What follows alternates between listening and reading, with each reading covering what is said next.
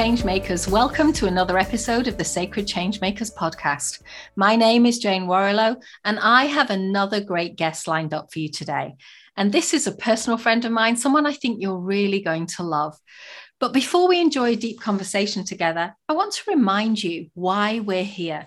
This podcast is about change and transformation, but we're not talking about just any old change.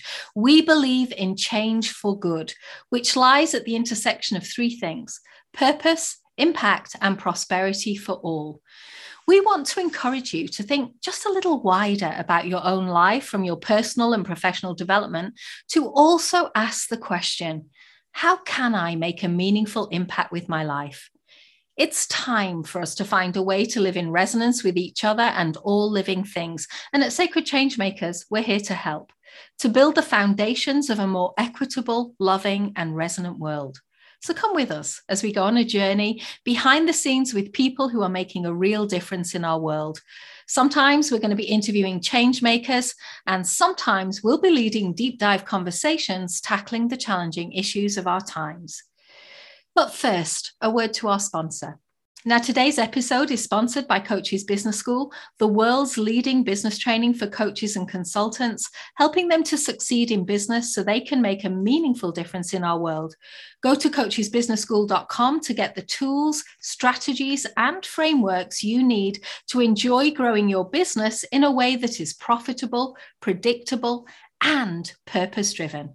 And a big shout out to all of our coaches because without them, this wouldn't be possible.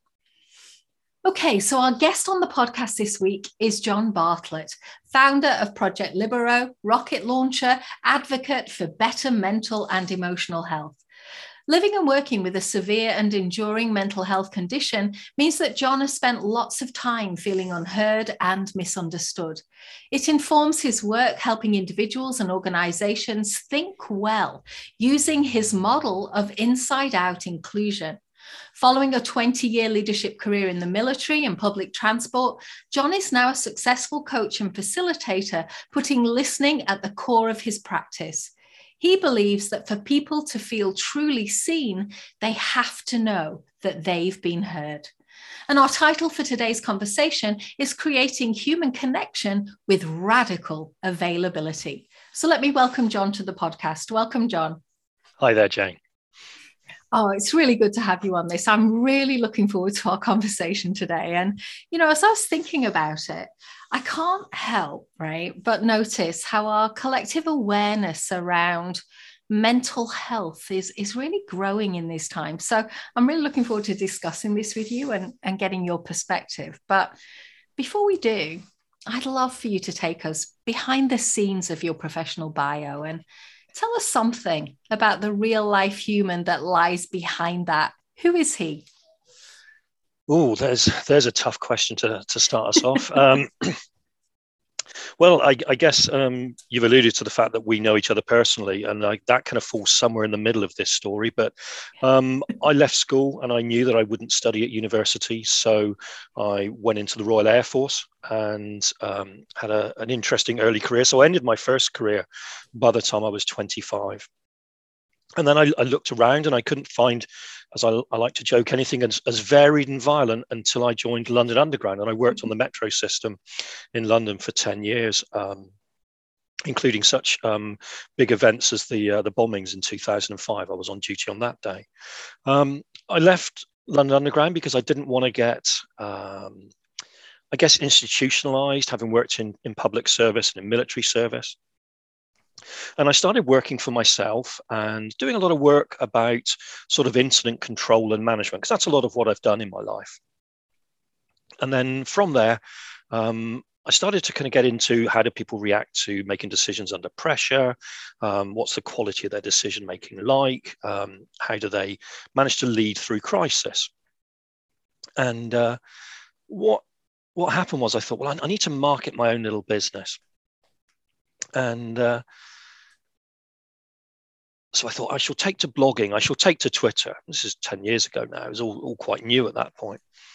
And what I saw were a lot of people um, speaking about mental health and uh, mental ill health, particularly, and using quite pejorative language. So they were talking about, oh, I'm really struggling to uh, to complete this PowerPoint presentation. I can't decide what slides to put in. I'm completely schizophrenic, or I've tidied my desk. I'm a little bit OCD, obsessive compulsive disorder.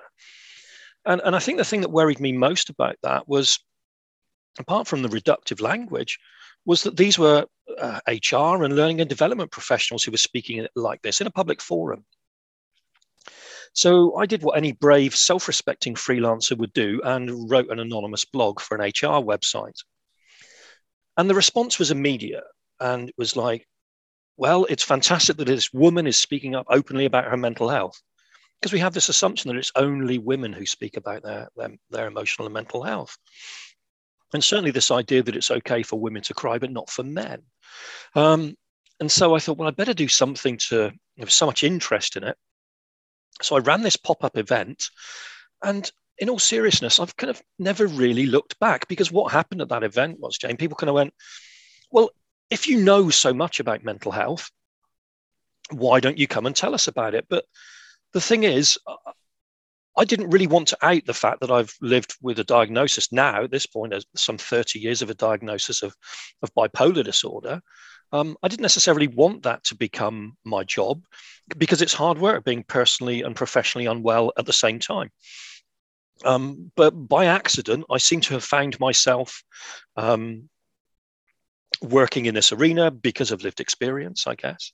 And I know you and I have had a number of conversations about, I kind of started with that about we didn't need just clinicians' views, we needed people with lived experience. And so I deliver such things as mental health first aid training. But as time has gone on, my, my work has come away from out and out training and much more into facilitative conversations, much more into peer support programs, much more into helping people really be fully available to themselves and to others. And that's where you find me now in 2022. You know, it's funny as I'm listening to you talk there. One of the things we talk about sacred change makers quite a bit is is is how we kind of find our purpose, or in other words, how our purpose finds us. And I could just hear that in the way, you know, you've been called. It's like you've been pulled into this profession through some kind of synchronicity.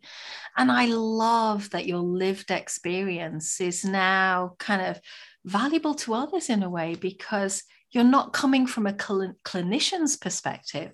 You're coming from this lived, embodied experience. And that's got to be different. So I want to ask you what have you learned since really entering into this professional work? Um, that it, that many many people want to um, generalize from their specific experience because my experience of uh, bipolar disorder is very different to somebody else's with the same diagnosis. We might present very differently. Mm. um, that everybody's experience is valid. Um, and i think there's something here that um, healthcare providers and organizations when they're in, they're in terms of trying to uh, to help people, they kind of only want to help to the lowest common denominator and they want to intervene and to fix people. And, and so often, people don't need fixing, they just need a little bit of help, a little bit of advice, and very often they just need listening to. And that is the start for a lot of people. It's funny, I was uh, talking to somebody earlier this week and they were discussing, we were kind of discussing like what's happening in the world right now and how we're making sense of it. And and this this person this thought leader turned to me and said I, I actually think that our culture our society is going through a crisis of listening. We've forgotten how to do it. Yeah so, I, I, would i would absolutely agree with that. And i think, think it's just just that we've forgotten how to do it. We don't actually make the time for it anymore. Mm. Yeah. It's lost its value. Right. And I guess that's quite easy to do in a, a world that is as fast paced as the one that we live in today and as complex, you know, in both our personal and our professional lives. Now, I'm not making excuses for it because I absolutely agree with you. I think for me, and I think it was Mark Nepo who said, listening is the doorway to everything that matters in life and business. And I absolutely agree. So I'd love you to give us a sense. I mean, you know, just walk us into what it is that listening can bring in terms of value, if you like, for us as individual and collective humans? So I, I think the question I often ask people is who could you be if you were truly heard? And, and most people have never really stopped to consider that. And you know from your work as a coach that that often when when you sit down with a client, they they really are unsure of how to just speak about themselves, speak about what's happening for them at this time. Mm. And I guess what I've done is I've combined a variety of different things because you and I met on a training some 15 years ago. Um, and um, you know went our different directions and, and, then came back again but over the years i've been picking up different training so um, I've, I've, become very interested in the work of Nancy Kline and, mm-hmm. and Time to Think. Um, I'm a big advocate for the work of Megan Reitz and John Higgins about speaking up. And, and I think all of these things are, are, are great, but so often people aren't very available. Okay. And we're only available if it's a a clinical setting or we're available if it's a, it's a coach setting where in fact you know you've paid me money to come and sit down with you and we will talk about whatever's important.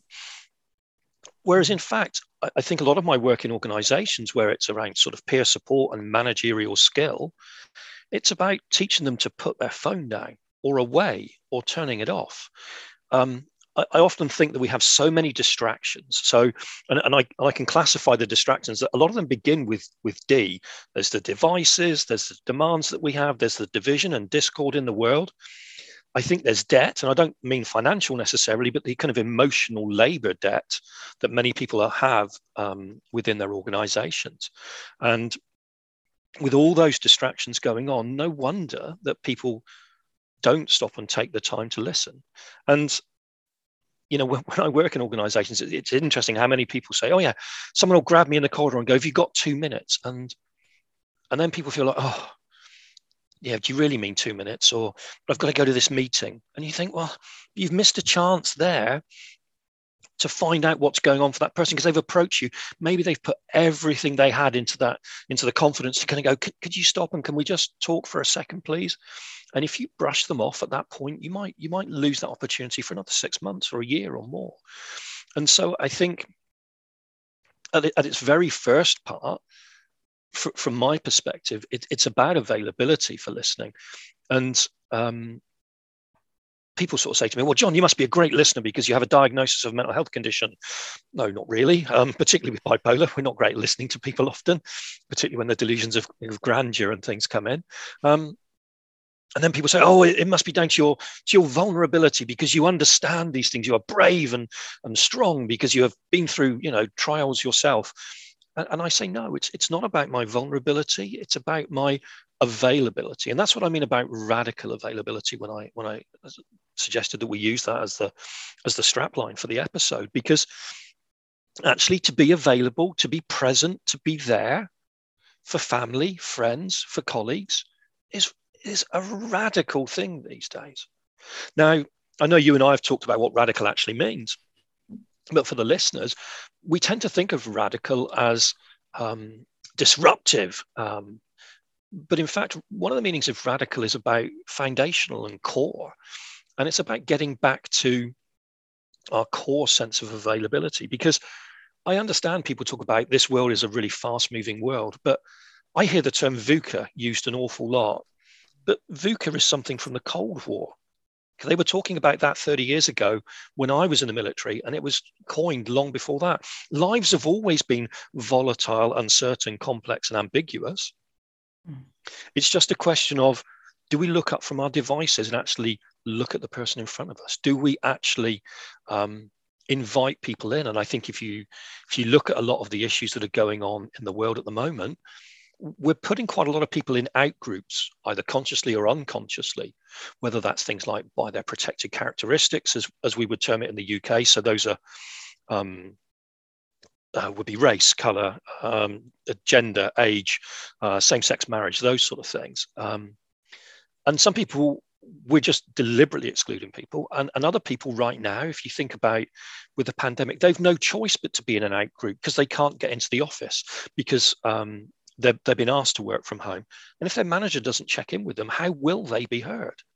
If it all just becomes about going to a meeting, so so the idea that we would actually down our devices, which are only tools after all, um, and listen to people is seems to be revolutionary wherever I go anyway, which which scares me if I'm honest. yeah, and you know, as I'm listening to you there, I'm I I'm just like looking at our title, creating human connection with radical availability. And I'm wondering, and this is what I'd love to talk to you about is is the fact that we find this radical availability so challenging in today's modern world because we've actually lost the value of true human connection. It's almost like we don't value it anymore. Like we think about, oh, yeah, we've got to have a meeting or we've got to speak to this person or we've got to do this, that, and the other. But where, particularly in our professional lives, do we go, actually, I really need to connect at a deeper level with this mm-hmm. person? Because I'm giggling here because I can't, I mean, I've worked in corporate life now for, like you said, over 30 years. And it's like, I can count on one hand the amount of organizations where I've even seen that happen a few times, literally. So it's like we've lost that, that mm-hmm. value of connectivity. And therefore, if we could just bring back that value, would that mean that we'd find it easier to be more available? Do the two things go hand in hand like that, John? Is that what you mean by inside out inclusion? Yeah, I, I think so at times. Um, so there's the truism, isn't it? What gets measured gets managed. Mm. Um, so if you manage people with a spreadsheet, then you know it's all about are they available? Do they come into work 96.4% of the time, and that means they don't trigger a sickness warning. But if you're available and talking to them, then in fact you've had that conversation. You don't end up with sickness absence to deal with. You don't end up with grievance. You don't end up with um, uh, divisive claims in the workplace because that availability is as a manager or as a, as a leader has seen that off. In, in, you know things which were sort of starting to build up which you weren't aware of you've become aware of because you've, you've made that availability. You've perhaps sat down with two people in, in the team and went hey you two in that meeting you were a bit off. So let's let's unpack that and let's think about how we can do that differently. And i think so many people are listening to fix they're listening to uh, get a right answer um, and increasingly, I think this is a generational thing as well. Um, so our generation was, I think, brought up on a lot of complexity and has gone through a lot of change. Whereas I think the schooling that younger people have had these days points to there being pass standardized tests, get a right answer, go to the internet and check it there. And then if it's not right, then it's not right. Whereas I think uh, people like you and me, and I think many coaches will be very comfortable with the grey areas. So um, I think that's one part of it, and, and I think the other part is people are uncomfortable being themselves. They've got their own stuff going on, and forgive me a little anecdote here. Um, I was sitting down with a psychiatrist a number of years ago, and to give you context, I had to go through 16 months, see 13 different people in order to get some therapy. Mm. And I was having an ongoing review with a psychiatrist.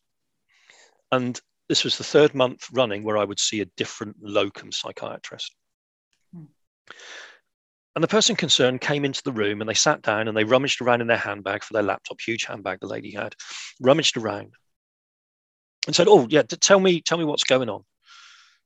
And I said, Well, it's okay, I'll wait for you to finish. And she's rummaging around trying to find a power cable. Oh, really sorry, it's power's run down. It's okay, I can wait.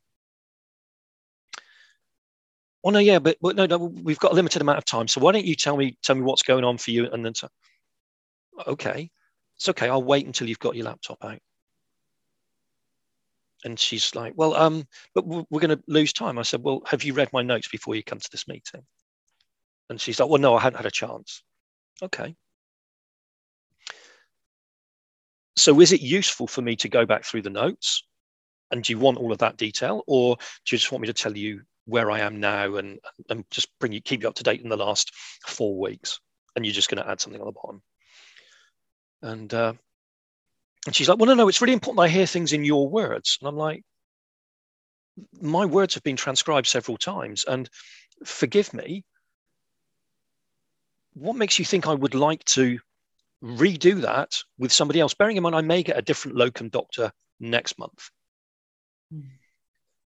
And now I appreciate that as a psychiatrist within our National Health Service, she had a care path made to, to keep me on, uh, you know, uh, check my medication was okay, check that I was being looked after, all of those things.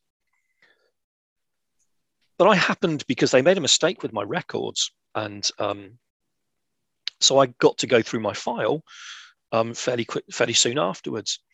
And I found out that I'd been written up as a resistant patient because I had asked the doctor to listen to me properly. I'd asked the doctor to do their job, but that got me classed as resistant. Now, I think most people would say that the relationship, the, the biggest indicator of success in therapy is the relationship between the therapist and uh, the the person attending. Terrible relationship with the psychiatrist there. And it's interesting that very often some of the best care I've had within psychiatric services has come from a community psychiatric nurse who often have a bit more time to listen. They're not going to fix you, they're not going to prescribe, they don't have the power to move you down a care pathway, but they have got the time to sit with you and allow you to unpack your thoughts, to listen well, and allow you to speak up. And I think it, it's quite telling that um, that availability um, isn't built into some people's jobs. It's not built into the person who had a, the power of decision making over me. It wasn't built into their job, but it was built into a nurse's job. And we, at some level, we accord a certain deference and status to doctors higher than nurses. So, what does that say? Are we not valuing the skills that the nurse brings? So, I don't know if that answers some of your question. It does. And I mean, you've brought up so many like rich nuggets there that I want to go back and talk through Sorry. because there's so there's so much of what you're talking about here that I think is is really important. Because and I'll say why I think it's really important. I think very often, you know, we just kind of accept the cultural norms, the systems that we've been kind of well we've inherited i guess from generations before and and you know as you were talking there it sounds like this is not just an individual issue, this is a systemic issue that has created a bias for it for and a system for a different outcome than human connection right? That's that's what i was hearing as you were talking. And you said what gets measured gets managed. You said that a few paragraphs ago and I think you're absolutely right because as you were talking about what gets measured and what gets managed, and you've you've told us about, you know, the the uh, the psychiatrists that really didn't have time or any availability. It sounds like for human connection with you. It's like, and I, I'm also thinking about my own life, which professionally is pretty busy, but also I'm kind of playing a little bit of devil's advocate here, John. We're thinking about listeners or even my clients, what they would say about this, this concept of radical availability. It's almost like I think we would put it on a polarity. And on one hand, there is I can be radically available for human connection with my people, particularly if I'm a leader or something. But then on the other hand, I can focus and actually get the things done that I'm being paid to do, which will be measured in a way that human connection is not being measured right now. Because as you said, in many of our roles, our professional roles, there hasn't been space for that and it hasn't been taken into account. So it really isn't getting measured. So therefore, it gets ignored. So, what do we do with that? Because if we do the radical availability, if I'm playing devil's advocate, then we don't have time for human connection. And I can say that certainly over the last two years, I've noticed executives that I work with just having to take on more and more and more and more and not getting paid any different for the increased responsibility. So it's like, though I remember this video, gosh, this is back probably about six years ago. There was a video on YouTube and it kind of made the rounds as a meme. And it was this woman going, Ain't nobody got time for that. and that's what you know, like I can imagine some of my clients just going, I haven't got time for human connection and radical availability. Like, if I do that, then I can't present to the stakeholders that I'm legally, you know, meant to produce this profit at the end of the quarter. So, yeah, how do so we navigate all of this? How's that great resignation thing going in the United States? well, you can see from the press exactly how it's going. So, yeah. so look, I mean, I'm being slightly facetious there, but you have to bear in mind I've I've worked in organizations where the decisions I have made as a leader are life and death. Okay, where it is about are we going to run that train and we don't know that that track is safe.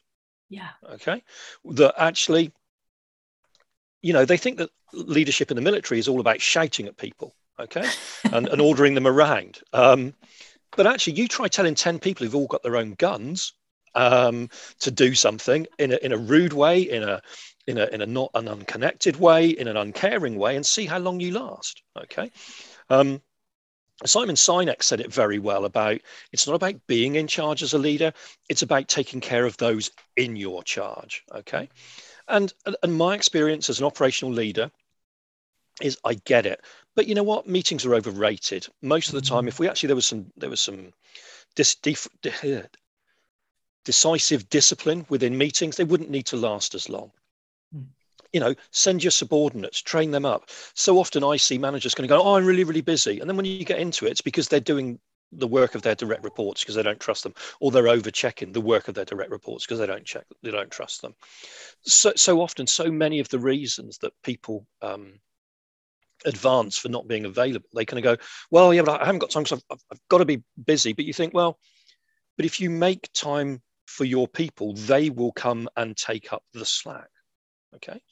Now, this is something we were taught as servant leadership many, many years ago. I'm impressed with Simon Sinek. He's made a very nice career out of Leaders Eat Last, but it's nothing that I wasn't taught in basic training in the Royal Air Force um, and, and any number of different military organizations, some variation of that rule. Okay. And, and I heard him tell that story again recently and and it's still moving and it's still powerful and it is still about actually, if you look after your people, they will look after you. They will work harder. They will do more. They will, it, it's not necessarily about, well, I need more pay to, you know, I need more resource. And, I think this is often for me the difference between a leader and a manager. A manager manages the process, manages the resources. A leader leads people. Mm. Okay. And if a if a man if you give a manager a task, they generally ask for more resource at some level. Sometimes that might be more people to do it, more money to do it, whatever. A leader tends to go back and find out what more they can do with the people that they have and develops them differently and more. Um, and to do that, you've got to be available for your people. You've got to know your people. Yeah. And I totally with you there. Um, I want to go back to something you said before your answer to that one as well. Another nugget that I want to pull out. You said people are uncomfortable being themselves. What do you mean by that? Um, so, um, most of us have got things we're ashamed of, we're sad about, things we feel that people would dislike us if we uh, if we told them the real truth about ourselves.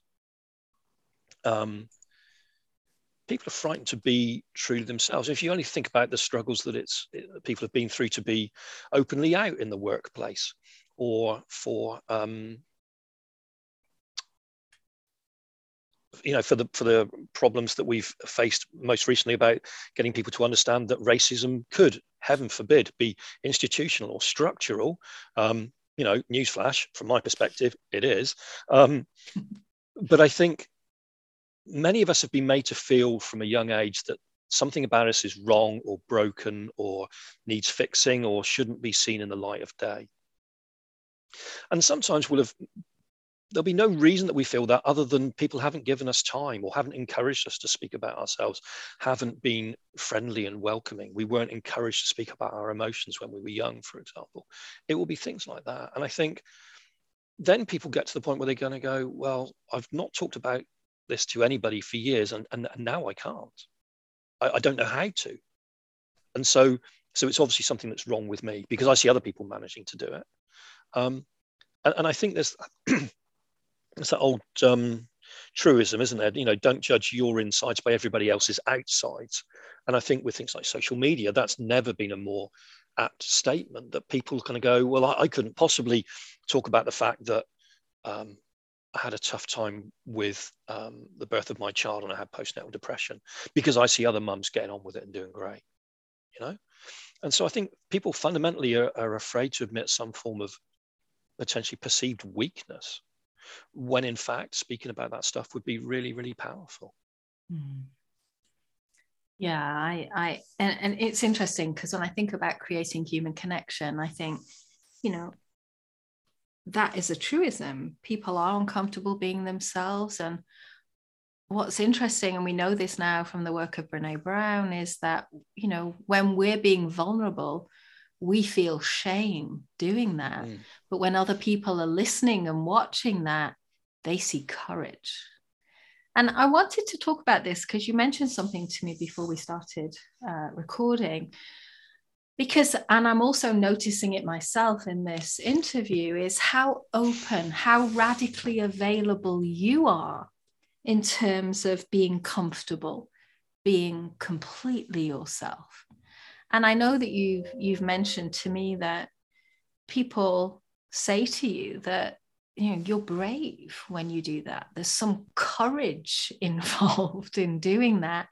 And i know you know you you you don't feel quite that way about it. No i i, I don't think i've had a large amount of courage to get through my life. Um a couple of reasons. I mean one um, people can't see me, but I'm a I'm, a I'm a white man, um, middle aged, um, relatively well spoken with a relatively good education. So I've had a fair amount of privilege that came with going into the military and, and getting that sort of things as I went through. Um, I didn't speak openly about my mental health until only a few years ago. I didn't disclose it. Um, and I wouldn't say that I bore it as a badge of shame, but it was just not something to, to speak about. And I think for me, it, it, it's not about all the courage to speak up because because this is my life and I've lived it to the best of my ability, and at times really, really poorly. Um, massive amounts of debt, promiscuity, gambling, and the like as, as a young man. You know, poor ways to cope with the stresses and strains I was going through. Um, but I don't feel that makes me courageous. I feel that just makes me dealing with the next thing that's in front of me. And I don't think, I don't perceive myself to have a disability, but I fall within the parameters within the United Kingdom um, under the Equality Act that I could I could say that I have a disability. Um, but there's something for me, it's, it's not so much that I have a disability as much as is society disabling to me, you know, the social model of disability. So, so if there were ramps everywhere, then people who have um, motion difficulties and have to use um, walking aids or um, an electric chair or something, then they're not disabled anymore, are they? Because they don't have any stairs to go up. And I think for me, it's it's okay and easy for me to speak up about my mental health and it's probably easier for me than it is for other people.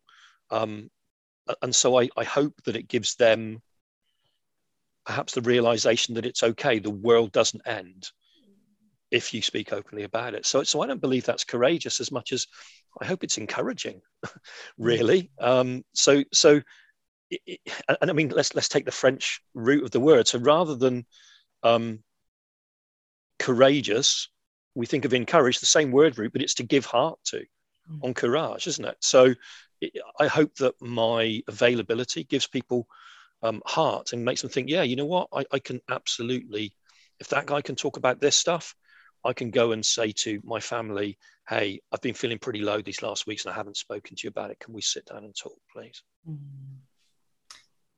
You know, and I think that what you're saying is so important for people to hear because even I have a feeling, and you know, I've had some mental health health issues myself. Um, it's going back a bit now, but um, I remember the stigma around it. And living in the US, it's a huge stigma because it's very difficult to get health insurance if you have had some kind of mental or psychiatric intervention at any point in your life. So this is where I'm saying this is not just an individual issue, it's also systemic. So if we've got people that are listening now and and they're agreeing with us because I, I can see how it's so important that we understand how to be radically available to each other so we do bring more human connection kind of back into our lives because I think we're actually hardwired for that as humans. Mm. But I wonder what advice would you have for people? Because I actually believe, and you may challenge me on this, John. I'm really interested to see what you say, that there are environments where it's not welcome. Oh, no, I'd, I'd, absolutely agree that there are environments where it's not welcome. Um, right. And I, I think that's something we're working on. And I think I, I can't speak for the United States. Uh, I mean, I've traveled extensively in the US and spent a lot of time over there. Um, thankfully, a lot in the national parks system, um, which is very um, rewarding and very um, soothing for me. Um, but I, I couldn't imagine the um, the struggles to maintain care. It's hard enough getting health insurance, private health insurance in the UK if you've had um, uh, challenges to your mental health or a diagnosis. Um, so what it's like in, in the US, I, I couldn't barely imagine. But I think, I think b- before I get into where I think the, the, kind of the way out is,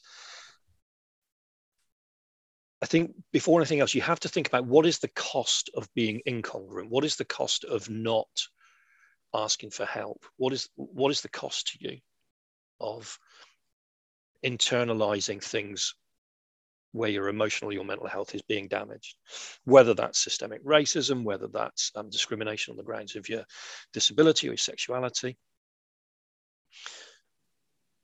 And there's a cost by not living as who you want to be truly.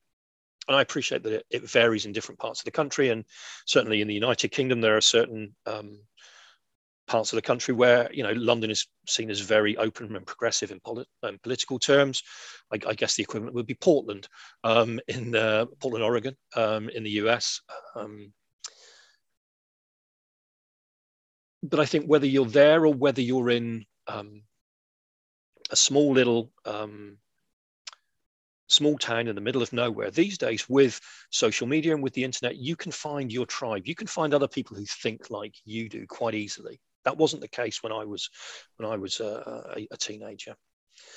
So, so, for me, I think there are three steps that people can take. Um, and this is very simplistic as we're just on a quick podcast, but there's something here about thinking well. Um, and that's taking the time to do that, um, being allowed the time to do that.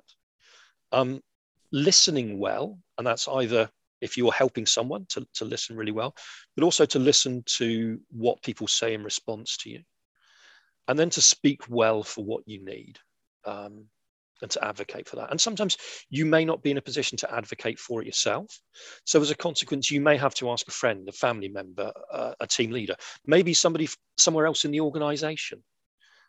But someone who can advocate for you is incredibly powerful.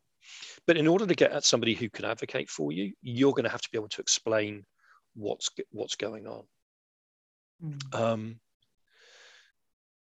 and forgive me because because what's happened there is I'm on some quite heavy medication in order to deal with things, and I've lost the thread of your of your question there slightly, Jane. So I'm going to have to ask you to to come back in and check Don't that worry, I'm still right. Um, you are, and I think I think you've answered that in a in a in a really effective way because I mean I'm just thinking about myself, you know, and I, I I've done a lot of personal growth development. I work in coaching, so I'm I'm I'm familiar with these terms. But when I actually think about my life, right? Because the other thing I want to say to listeners is we're not just talking here about you know some pathological mental health. We're actually talking about your own emotional well-being as well, and your own mental well-being. You don't have to have something that's diagnosable in this day and age because our systems actually are not really designed for our mental health and, and, and, emotional well-being so you know there doesn't have to be something in inverted commas wrong with you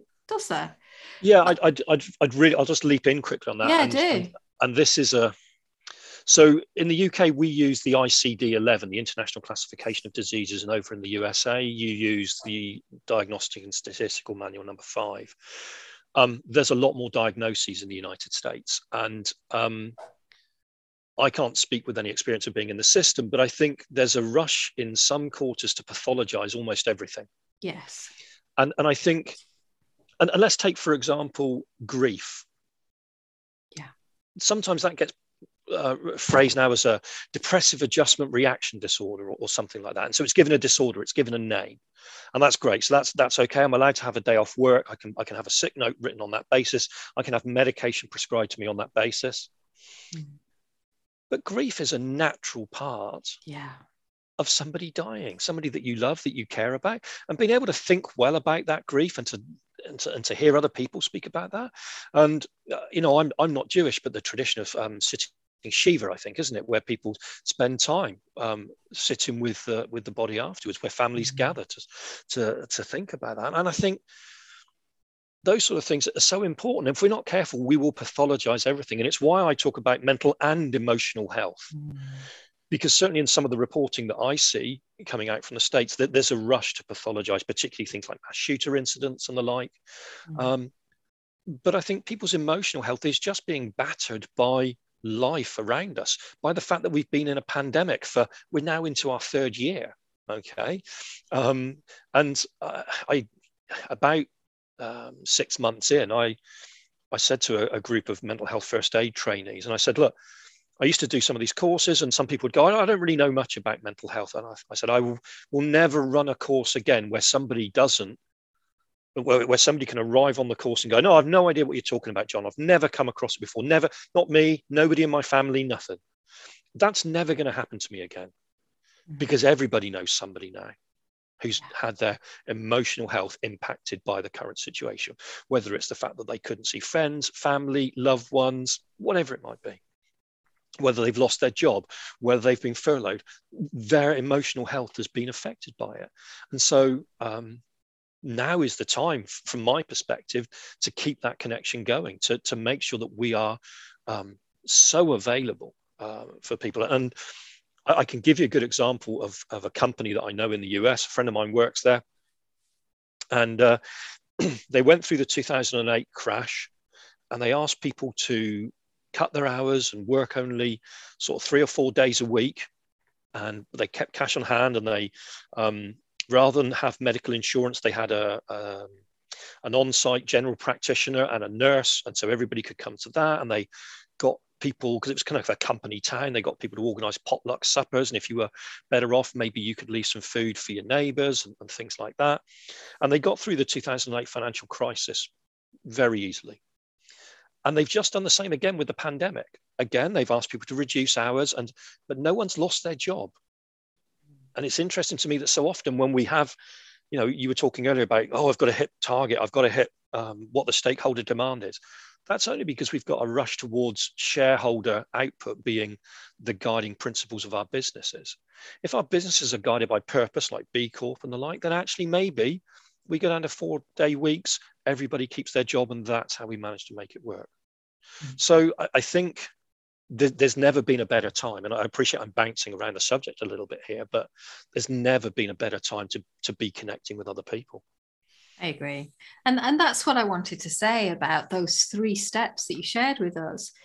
They're so simple and yet to do them well so profound in many ways because if i look back over you know just a few weeks or whatever if i think about how many times have i really been conscious of thinking well listening well and speaking well for what i need that's just like that's something that all of us as humans, you know, no matter what our roles are in life, no matter whether we lead professionally or not, you know, in the in this time now, that feels so important. It really does. And, and I agree with you, it feels so timely. So I'd love to ask you, and I know through the conversation we shared today, you've been sharing elements of this, but I'd love to get a sense of, you know, what are the changes you would like to see in the world as a result of this?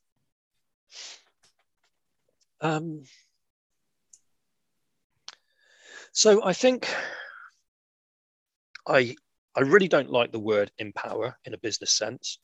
Um, but I, I'm just I'm going to pull pull an example from from my professional life. So I've been working with a large organisation in this country um, who act in support of our National Health Service and have had a very very busy pandemic, as you can imagine. Mm. and they are involved in the licensing and registration of nurses and midwives in this country and the professional conduct of the same. And I've been doing some work with them around peer support. Um, and I think there was a feeling previously that, um, excuse me, that there was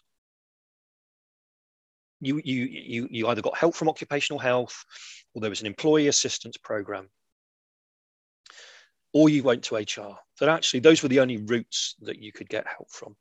And I sat down with their HR and learning and development team, and we went, look, we can we can help each other here. We don't need to start from a huge skills level necessarily. We can teach people some basics about how it is to listen well, how it is to let people marshal their thoughts and to have time and space just for them, not for anybody else. Um, and, and literally over a couple of short sessions, that's what we did. We trained a whole um, directorate in the idea of peer support. And um, rather than everybody thinking, oh, I must go to the manager, they start to think, well, actually, I could take control of that meeting. I could take control of the dialogue within the team. I could lean in and check with my colleagues. It's not just my manager's job, it's everybody's job to check in. And I think that's something which, in terms of kind of almost the social transformation that I would like to see with, with the work that I do, um, is more availability. If you think about the epidemic of loneliness that um, people talk about um, is creeping up on us, um, is that great book, uh, The Ex Surgeon General, and his name escapes me, um, of the United States. It's about, I think the book's called Together, but about the fact that we're, we're struggling um, and, and communities are becoming atomized. And I think for me, the fact that you don't need to be a clinician, you don't need to be um, a coach, you don't need to be a therapist to actually start a conversation with somebody and go, hey, how are you doing?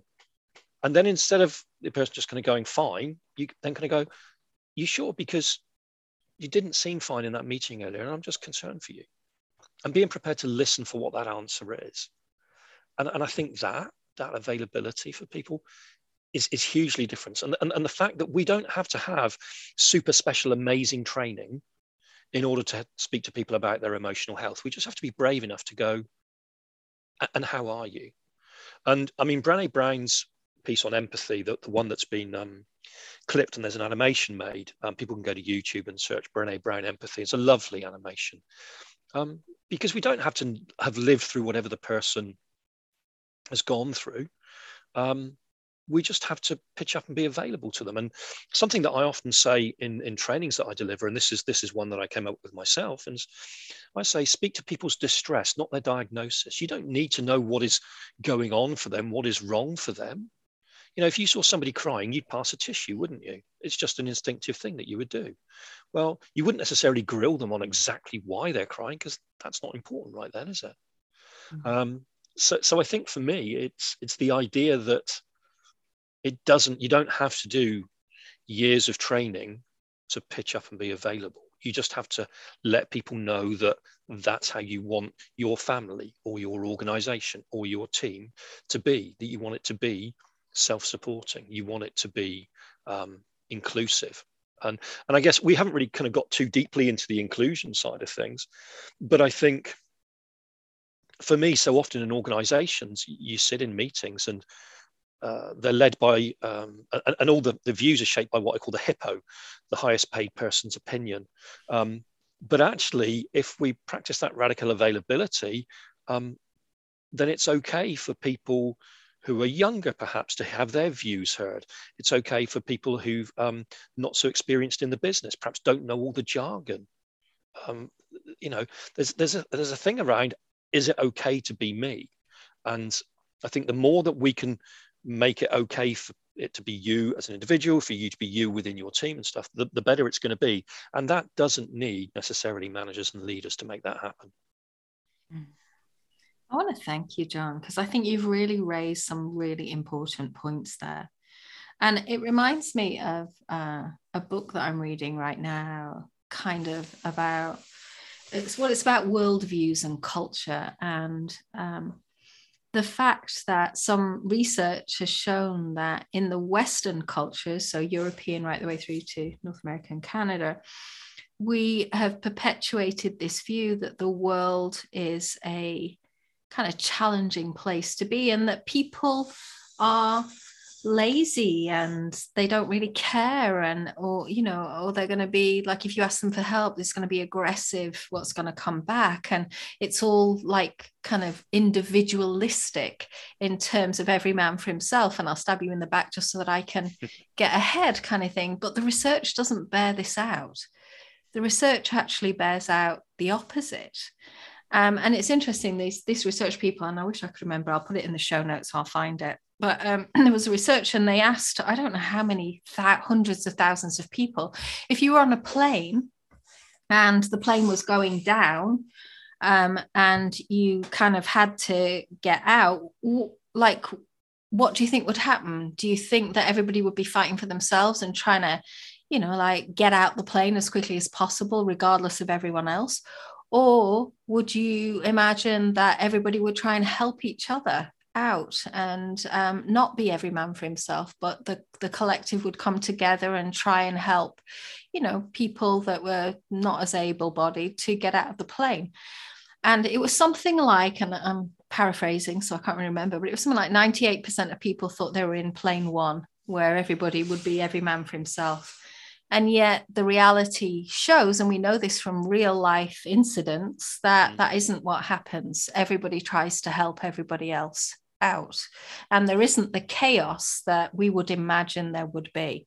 So as you're talking here and I, it brings me back really full circle to our title this creating human connection with radical availability i realize this is like a it's like primal for us as humans but somehow we've lost our connection to that and that you're absolutely right. We don't need lots of in depth training for this. We just need to feel comfortable enough to be ourselves and connecting with people and be compassionate and care for each other. Isn't that what we're talking about?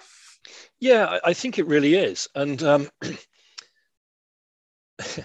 you talking there about the planes, it made me think of the Miracle on the Hudson um, Captain Sully Sullenberger, um, yeah. and that's a fantastic story. And yeah. um, and I, I, read his book, and he talked about you know you either manage the situation or the situation manages you, and and I think there's there's something very clear in that, and, and it's funny you say about the Western thing. Mm-hmm. Um, if we take particularly Anglo rather yeah. than Western, but if we take the legal systems, the British, and of course, you took your legal system from us in America, is, is very much adversarial. But elsewhere in Europe, the um, the system is inquisitorial. So you're inquisitive about what's going on. Um, and if you think about when you see um, cultures where people live a particularly long life, so for example, Italy, Greece, some of that's the Mediterranean diet, but also some of it is about people, you know, still having extended family units, community still getting together, people taking time to actually have conversations and stuff. So there's quite a lot of other things that tie into this in terms of how we live as societies as well that, that make a huge difference, I think. Yeah.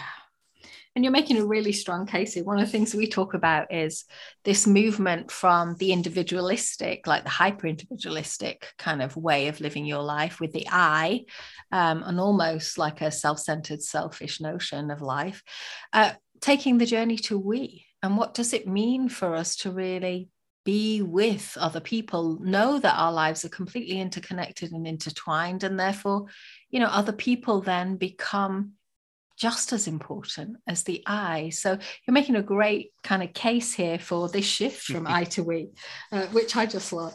So I'm just going to ask you one final question, which is you know, if there's something that you wanted to share with our audience today, perhaps something that we haven't got to yet in the conversation, maybe just some words of wisdom, what might it be? I, have got a couple of things if you'll indulge me. Yeah, um, of course. I think there's a quote from Nancy Kline. Most most people know the everything we do depends on the quality of the thinking we do first from Nancy, mm-hmm. but I think people forget that uh, the follow up quote, which is the quality of our thinking depends on the way we treat each other while we are thinking. Oh, I like that. Yeah, there's a lot of depth to that, isn't there? Um, yeah. Um, and I'm going to add another quote and, and another um, recommendation in for people. So the work of Megan Reitz and John Higgins, and the book is Speak Up, and they say that speaking up is relational. It happens between someone being willing to say something and someone being willing and able to listen. Okay, so there's there's responsibility on either side of the of the dialogue, and and I think perhaps the the simplest piece of advice I can give people. Um, and this is something that came from you'll remember time to change as a um, as a campaign over here where mm-hmm. a number of our mental health charities got together um, and got involved in sort of uh, doing awareness raising pieces. And they have these very successful little set of videos and, and their mantra is ask twice. And i think this is so so so easily overlooked because people go, How are you? And everyone just goes, Oh, I'm fine. Yeah. Oh, you know, mustn't grumble, same blah, different day. Now, how are you really?